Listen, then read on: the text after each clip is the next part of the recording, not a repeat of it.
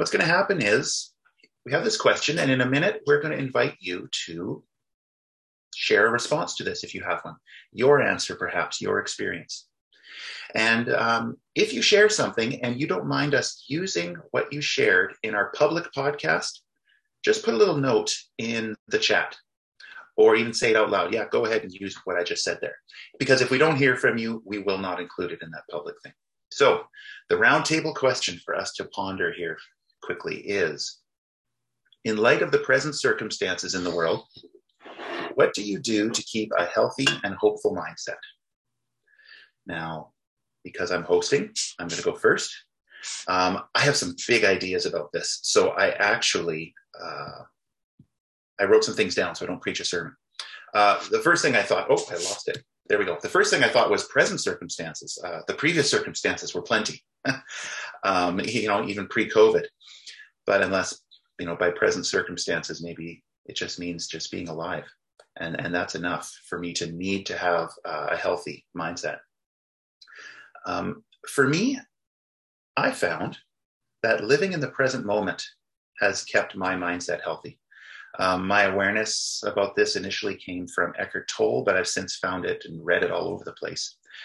I found that I was either living in the past or a potential future or an alternate present. And that's where so much of my pain came from and my scattered mindset and my unhealthy mindset. And what I discovered was that uh, compulsive thinking was doing it for me.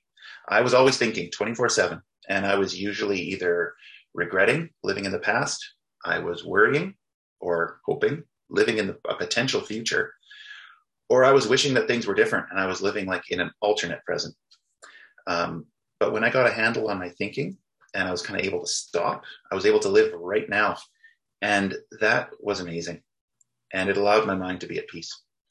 Um, Anthony DeMello calls it making contact with reality. And he also says, uh, like he said, I discovered that the snakes at my feet were flowers and there weren't any snakes to be seen. I love that. So that's been my experience. Um, and that's made all the difference. Anyone else have a response? Anyone else have something they want to say to this?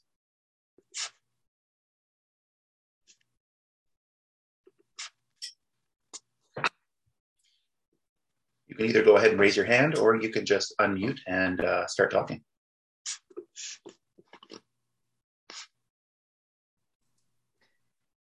One of the things that I've found helpful for dealing with some of the circumstances and the scariness of what's going on right now is um, I've, I've found, I heard the, the saying, uh, it's around recycling, but it's um, think globally, but act locally.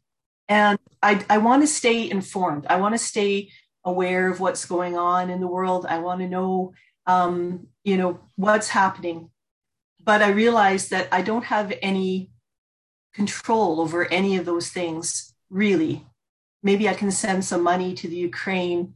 You know, there's really not much I can do about the convoy. There's not much I can do, uh, you know, about the pandemic globally. However, I can act locally, and that's that's really been what's helped me a lot. Is thinking to myself, you know, me in my small corner. You know, that's all I can do. That's all I can do is just um, do what I can to make everybody's day as positive as I can, you know, locally at the people that I touch every day, um, while still being aware of what's going on globally or or nationally or provincially. So that's what's helped me. Ah, great. Thanks, Lori. I know. Yeah. For me, uh, what has been helpful actually has been, and it's similar to what you were saying, uh, Dad, but was um, redefining hope because my present was not lining up with what I was told I was supposed to be feeling in the present moment. And so mm-hmm. um, I would call myself a realist, but my mom has told me that that's something that pessimists say sometimes to make themselves feel better. Uh-huh. Um, so I guess I lean towards the pessimist side, but I've got this idealism and this the the the dream of like we can do better and that's why this sucks so much and so um i've really had to sit with and redefine hope. It had a lot of Christianese tied to it and like living in the present or not living in the present, living in a future with without acknowledging how real and how hard the suffering of the present can be. And so it's required sitting in the suffering of the present and hope is being um, not this end goal that'll never be attainable, but the movement towards something good. It's the there is this happening right now, and this is what I'm moving towards. This is how hope looks like. It's more of an action and like a a direction rather than an arriving point. Um, if that all makes sense. So that's what I've been thinking of in relation to this. Great, thanks, Morgan. So we already have a bunch of totally different ideas. What do you, what does anyone else have something?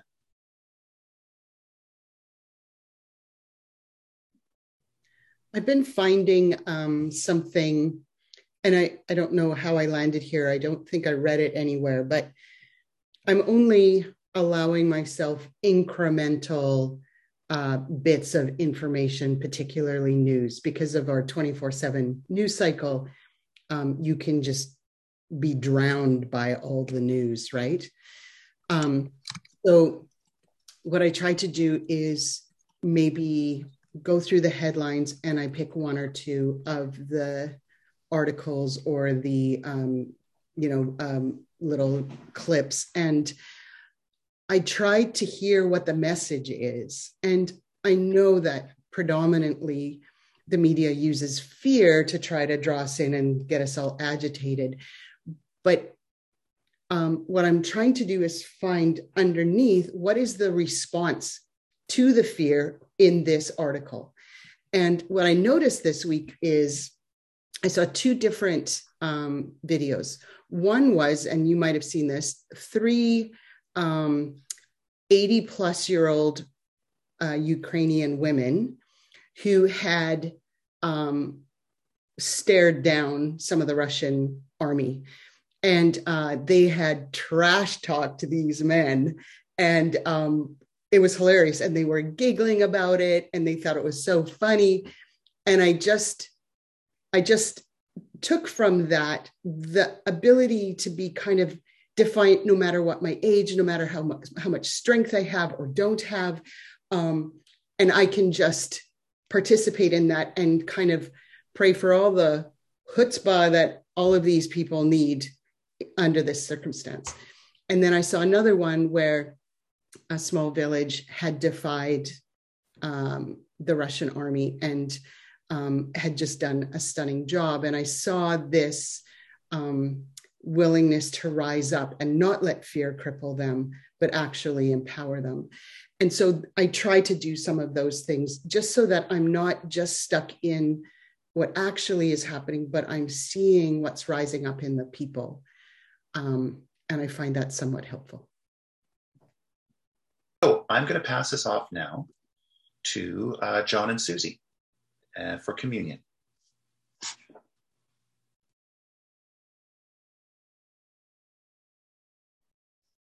Hey, good morning, Bridge family. Hi, everyone.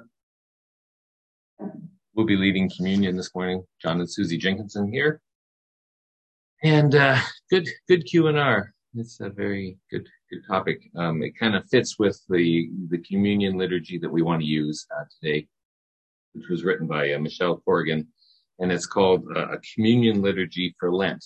And as we're coming to the end of the season of Lent, um, it kind of fits uh, well with just even it was what we're talking about. As Lent is that time where we're I think I've grown a newer and better awareness and appreciation of Lent just recently thinking about it and understanding how uh, it's meant to connect us with the suffering and the and the time in the in the wilderness that Jesus, the journey, the journey in the wilderness that he went through,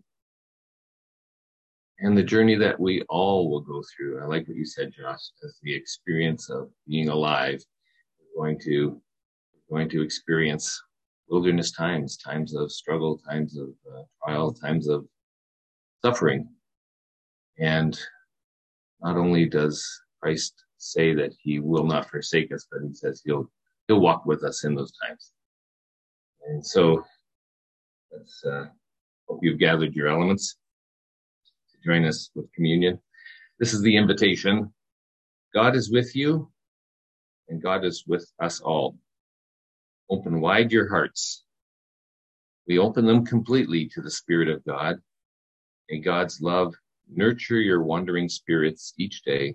May God's light sustain your souls each night. Prayer of Communion.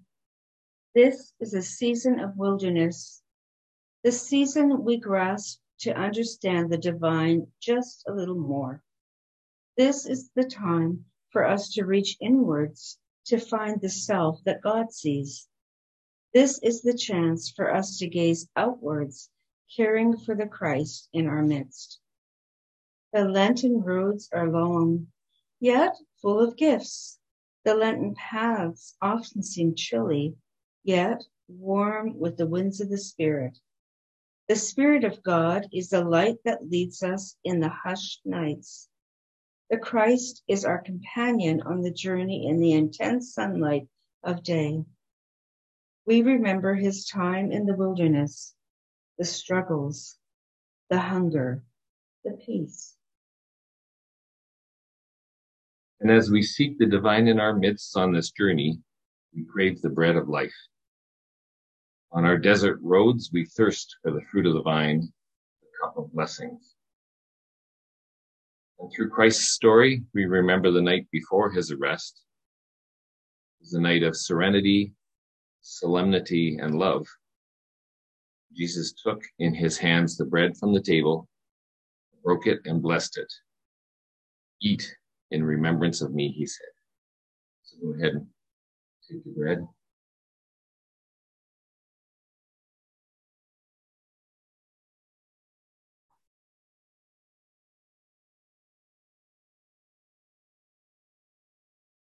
And after supper, as the night grew long, Jesus took a cup and filled it with the fruit of the vine.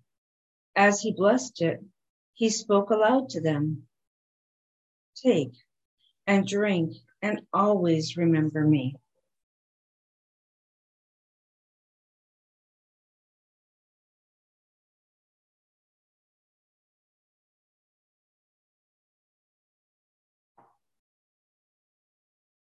May the Spirit who traveled with Christ in the wilderness and fills us with the hope of God surround these elements. May the Spirit speak to us in this season of wilderness, becoming our strength on this journey and filling our lives with love.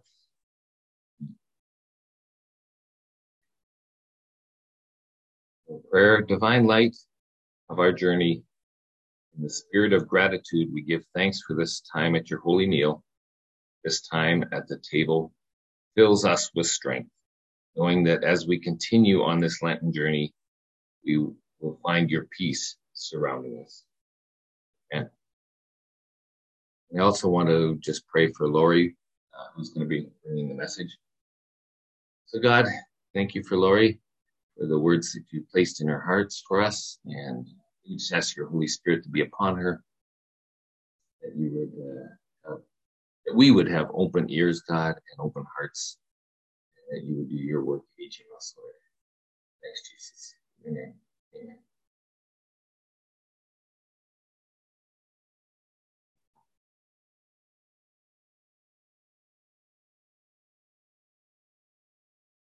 Button. There I am. There I am.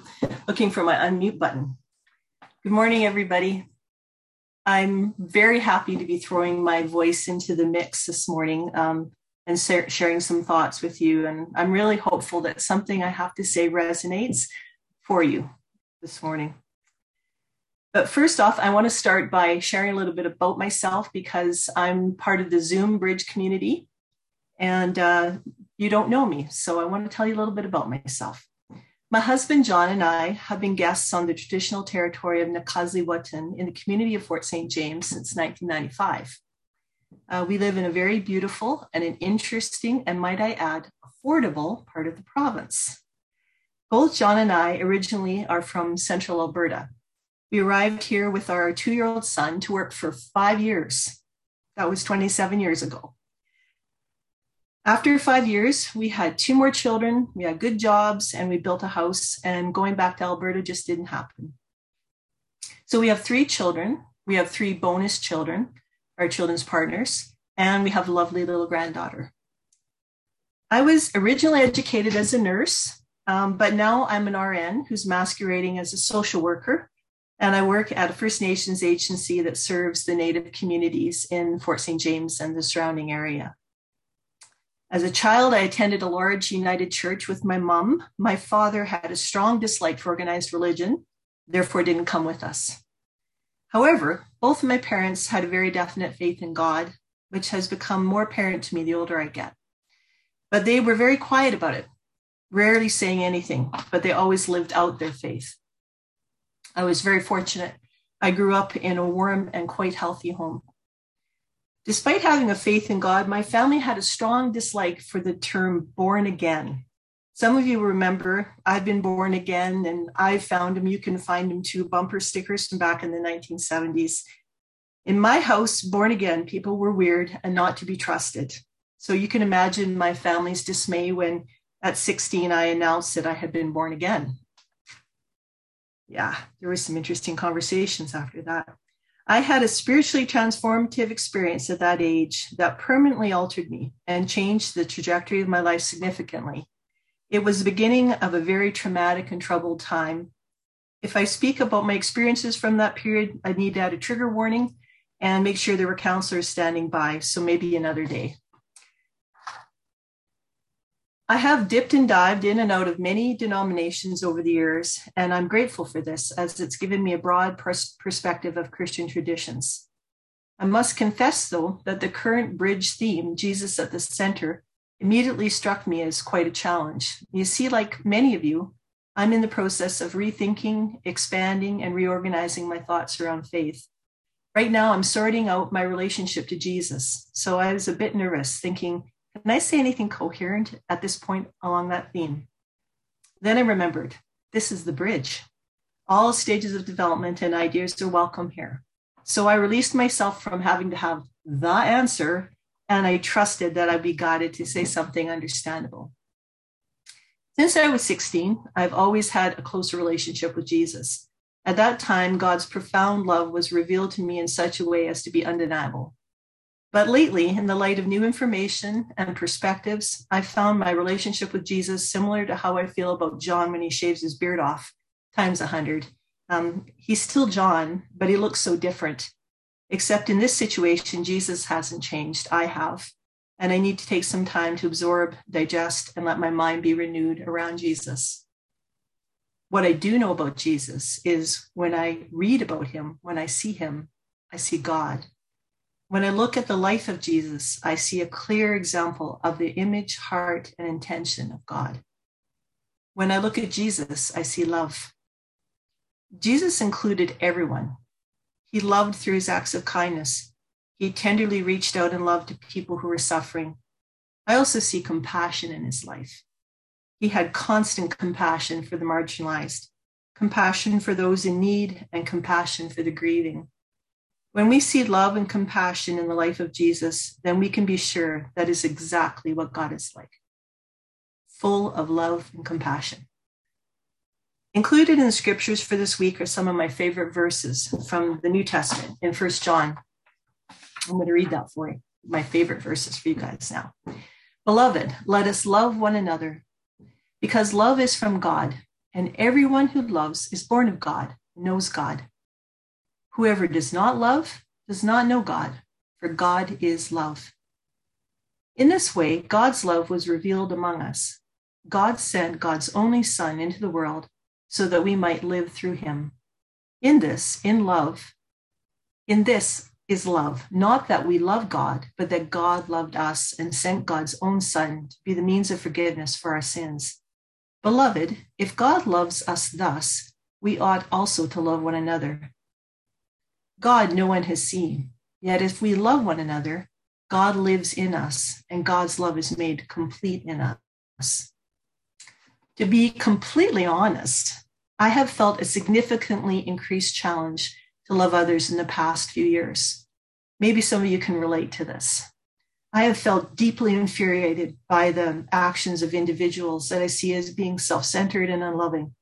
I've had to stifle the urge to yell bad words at people on TV and social media, and sometimes with varying degrees of success, as John can attest. At times, I'm filled with disgust and what really borders on hatred for those for these other individuals and their, as I perceive it, misguided beliefs. Currently, I'm having a hard time not seeing Vladimir Putin as pure evil. When I get to the point where I feel the vitriol building up, I have to take myself in hand and talk, myself back off the edge. I have to remind myself that every person in this world is God's child and bears God's image. I try to remember that to have God's love made complete in me, I need to choose love for others, despite how different their beliefs or actions are from what I believe to be correct. To be clear, to choose love for others doesn't mean we have to agree with them or invite them into our life. It just means that we need to endeavor to see them as God sees them and to know that we are connected to them and together we are deeply connected to God. In my younger years, I had some pretty wingnut Christian like ideas that I was very committed to. I walked a tightrope of legalistic righteousness and I managed to maintain my footing in that lifestyle for several years. I felt God's love, blessing, and guidance routinely during that time, and my perception was that it was my correct expression of my correct beliefs that brought the power of God into my life. Well, as can be expected in these situations, my ability to maintain a grip on my dogmatic ways came crashing down. My suppressed doubts and instincts came exploding out, and eventually I found myself in a bush camp in the Yukon, burning garbage in a 50 gallon drum. It can happen. I stood there in dirty coveralls, feeling miles away in every sense from the person I thought I was. This is going to sound trite, but just that moment, sun broke through the clouds above my head. A warm beam of sunlight hit me, and with it, an all encompassing sense of God's love for me. I was, it was so tangible that I spoke out loud God, why are you letting know, me know you love me right now? I'm burning garbage. The warm, kind reply I sensed was, You need to know my love for you requires nothing from you. I don't require performance. That event, many others like it, and years of observation have taught me that our right beliefs have nothing to do with God's love for us. We can be absolutely, sincerely wrong, and God will still be right there with us. God doesn't struggle to love any of us because God is pure love. January 25th, 2020, just before we were plunged into the pandemic, my mom passed away. With work, coping with COVID, huge life transitions, not being near her when she died, and no funeral. I never really grieved the loss of her. I just plodded forward, dragging along the sadness and regret around her passing with me. Fast forward to January 25th, 2022. I had booked my staff members and myself into a grief and loss workshop I thought it would be this is how you help people who are struggling with grief and loss situation. I wasn't thinking about my own needs, I had stuffed those. When I arrived at the workshop that day, I discovered it was about dealing with your own personal grief, grief and loss. I had forgotten the exact date of my mom that my mom had died. It hadn't been in my mind at all when I booked the spaces in the training. The first day I was sitting in the workshop, I texted my sister to ask her the date of my mom's death. And she texted back, Mom passed away two years ago today. And there I was sitting in a grief and loss workshop. At that moment, I realized that God had made an appointment for me to deal with my grief. I had minimized my loss and had been oblivious to how to help myself or that I even needed help. But God hadn't forgotten. He had, I had been remembered. Being able to speak about my loss and my feelings around losing my mom during the three days in the workshop made me feel so heard by God. Being remembered by God made me feel so loved. The other participants in the workshop were First Nations people from the area. Living and working with First Nations individuals exclusively for the past 13 years has been one of the most humbling and jarring experiences of my life. I didn't know people could live with the levels of grief and loss and pain that Indigenous people do. Many don't survive, don't survive it. Early death by suicide, overdose, and violence are distressingly common.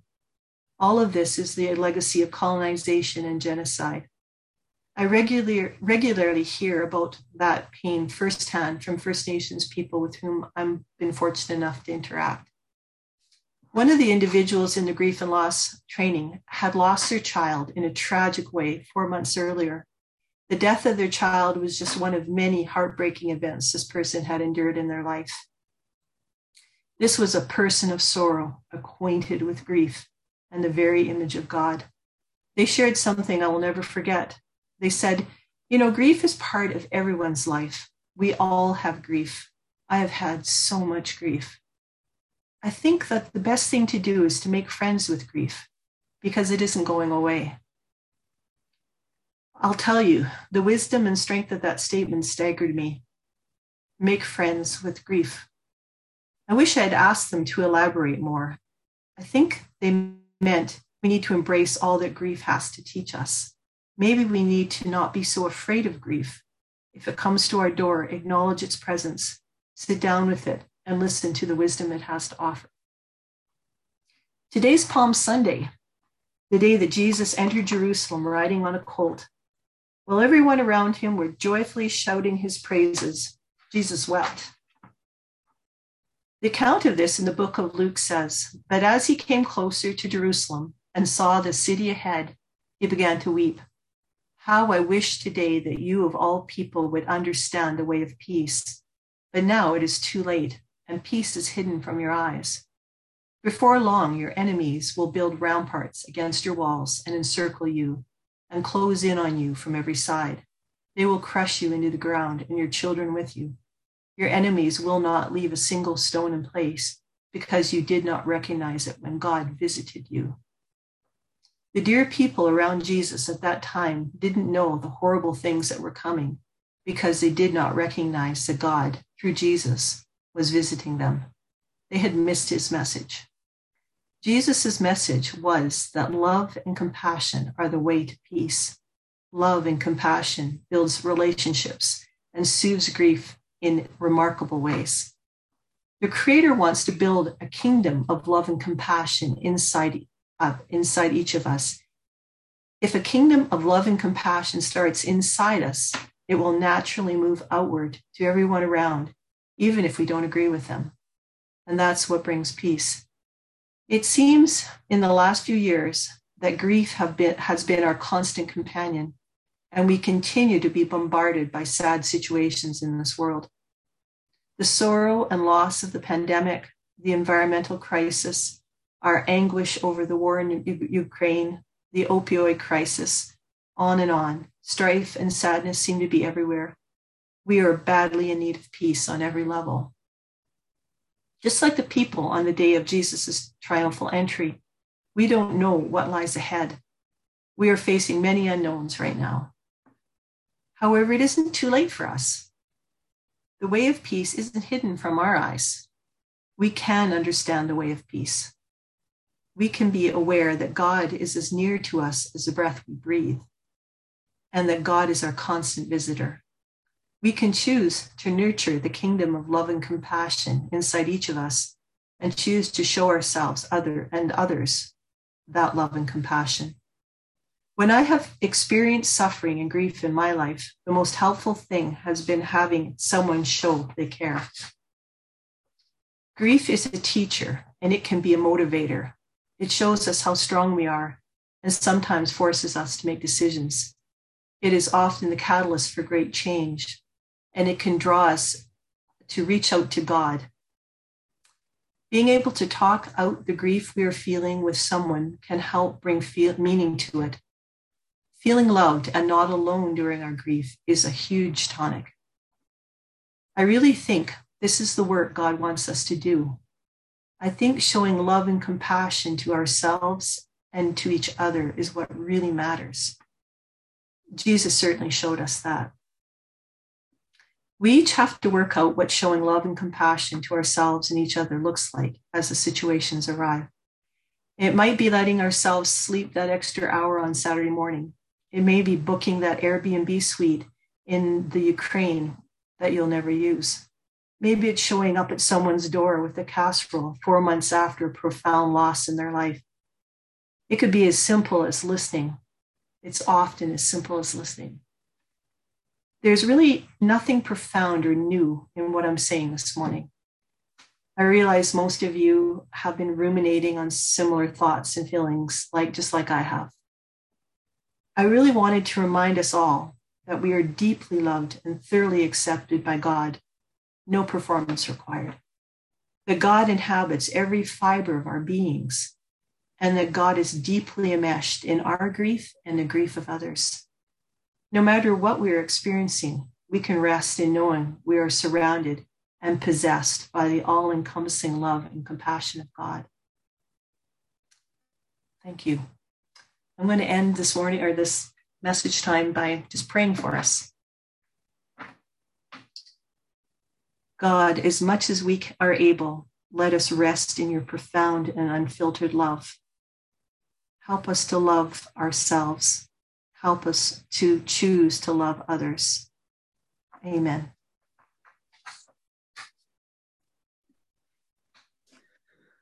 I'm going to join in now and open things up for roundtable.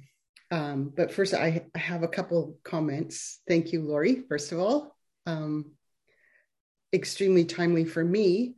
I had uh, an eerily similar um, thing happened to me yesterday, as you had with your mom and the anniversary mm-hmm. of her passing. My mom only passed a few months after yours. Mm. And uh, and just as the pandemic was started, so we were not able to do a funeral for her either, um, but we did a graveside.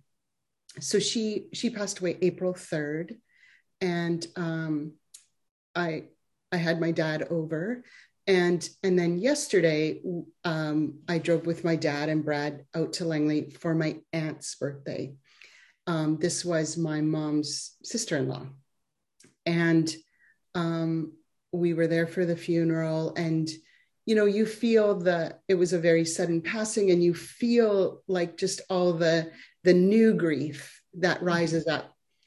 And um as we got into the car afterwards um i said to dad what's the date today and he says well i don't know what the date is exactly but today's two years since mom's funeral or graveside and I was like, oh my goodness. Like there was things I was feeling in this funeral that were directly connected to my mom and the loss of not being able to have a funeral for her and all those things. And um, and I too, I, I felt like it was a bit of a God setup that um, you know he would take me to some places that needed to be addressed for me in that um, scenario. Mm.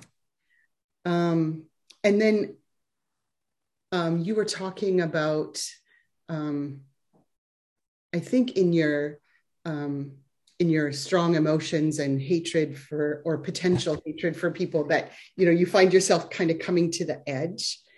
And I immediately had the picture, um, you know, the old school picture from Sunday school, where um, Jesus is hanging off the side of a cliff to reach the lamb, the sheep that's mm. gone over the edge. And I thought, yeah, but even if we go over the edge, that's not the end of the story. That's not Definitely. the end of us. That's not the end of the connection.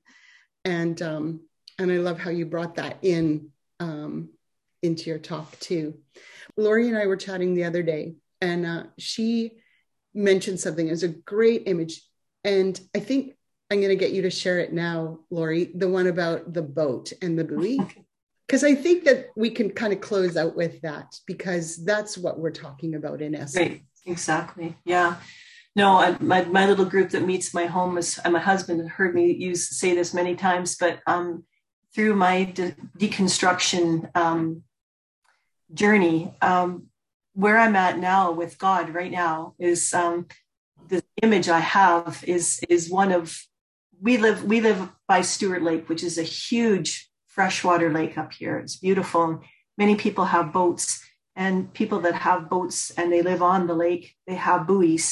and the buoys are anchored to the bottom of the, the lake and the boat they they tie it to the buoy and the, then the boat just floats around the buoy you know just as the the waves and the wind you move it and it's perfectly safe you know moving around that buoy. And that's me right now. I'm i'm that person. I'm the, the buoy and the anchor for me is god and right now my my thoughts and my feelings around faith are are are moving around you know just like that boat in the wind. And they're probably, I will be doing that for the rest of my life. But I always know that I'm anchored. I'm anchored in that, in God. And so then I'm, I'm there, there's a safety in that exploration, right? You know, I hope that's clear. Was that clear enough, Eden? Yeah, that's excellent. I think that's great imagery. It's, it's, um, you know, for some of us who words are difficult, but a picture kind of encapsulates things. Um, I think that's that's just a fantastic picture of flexibility, but still always uh, not just you know floating here or there, right? Mm-hmm. Yeah.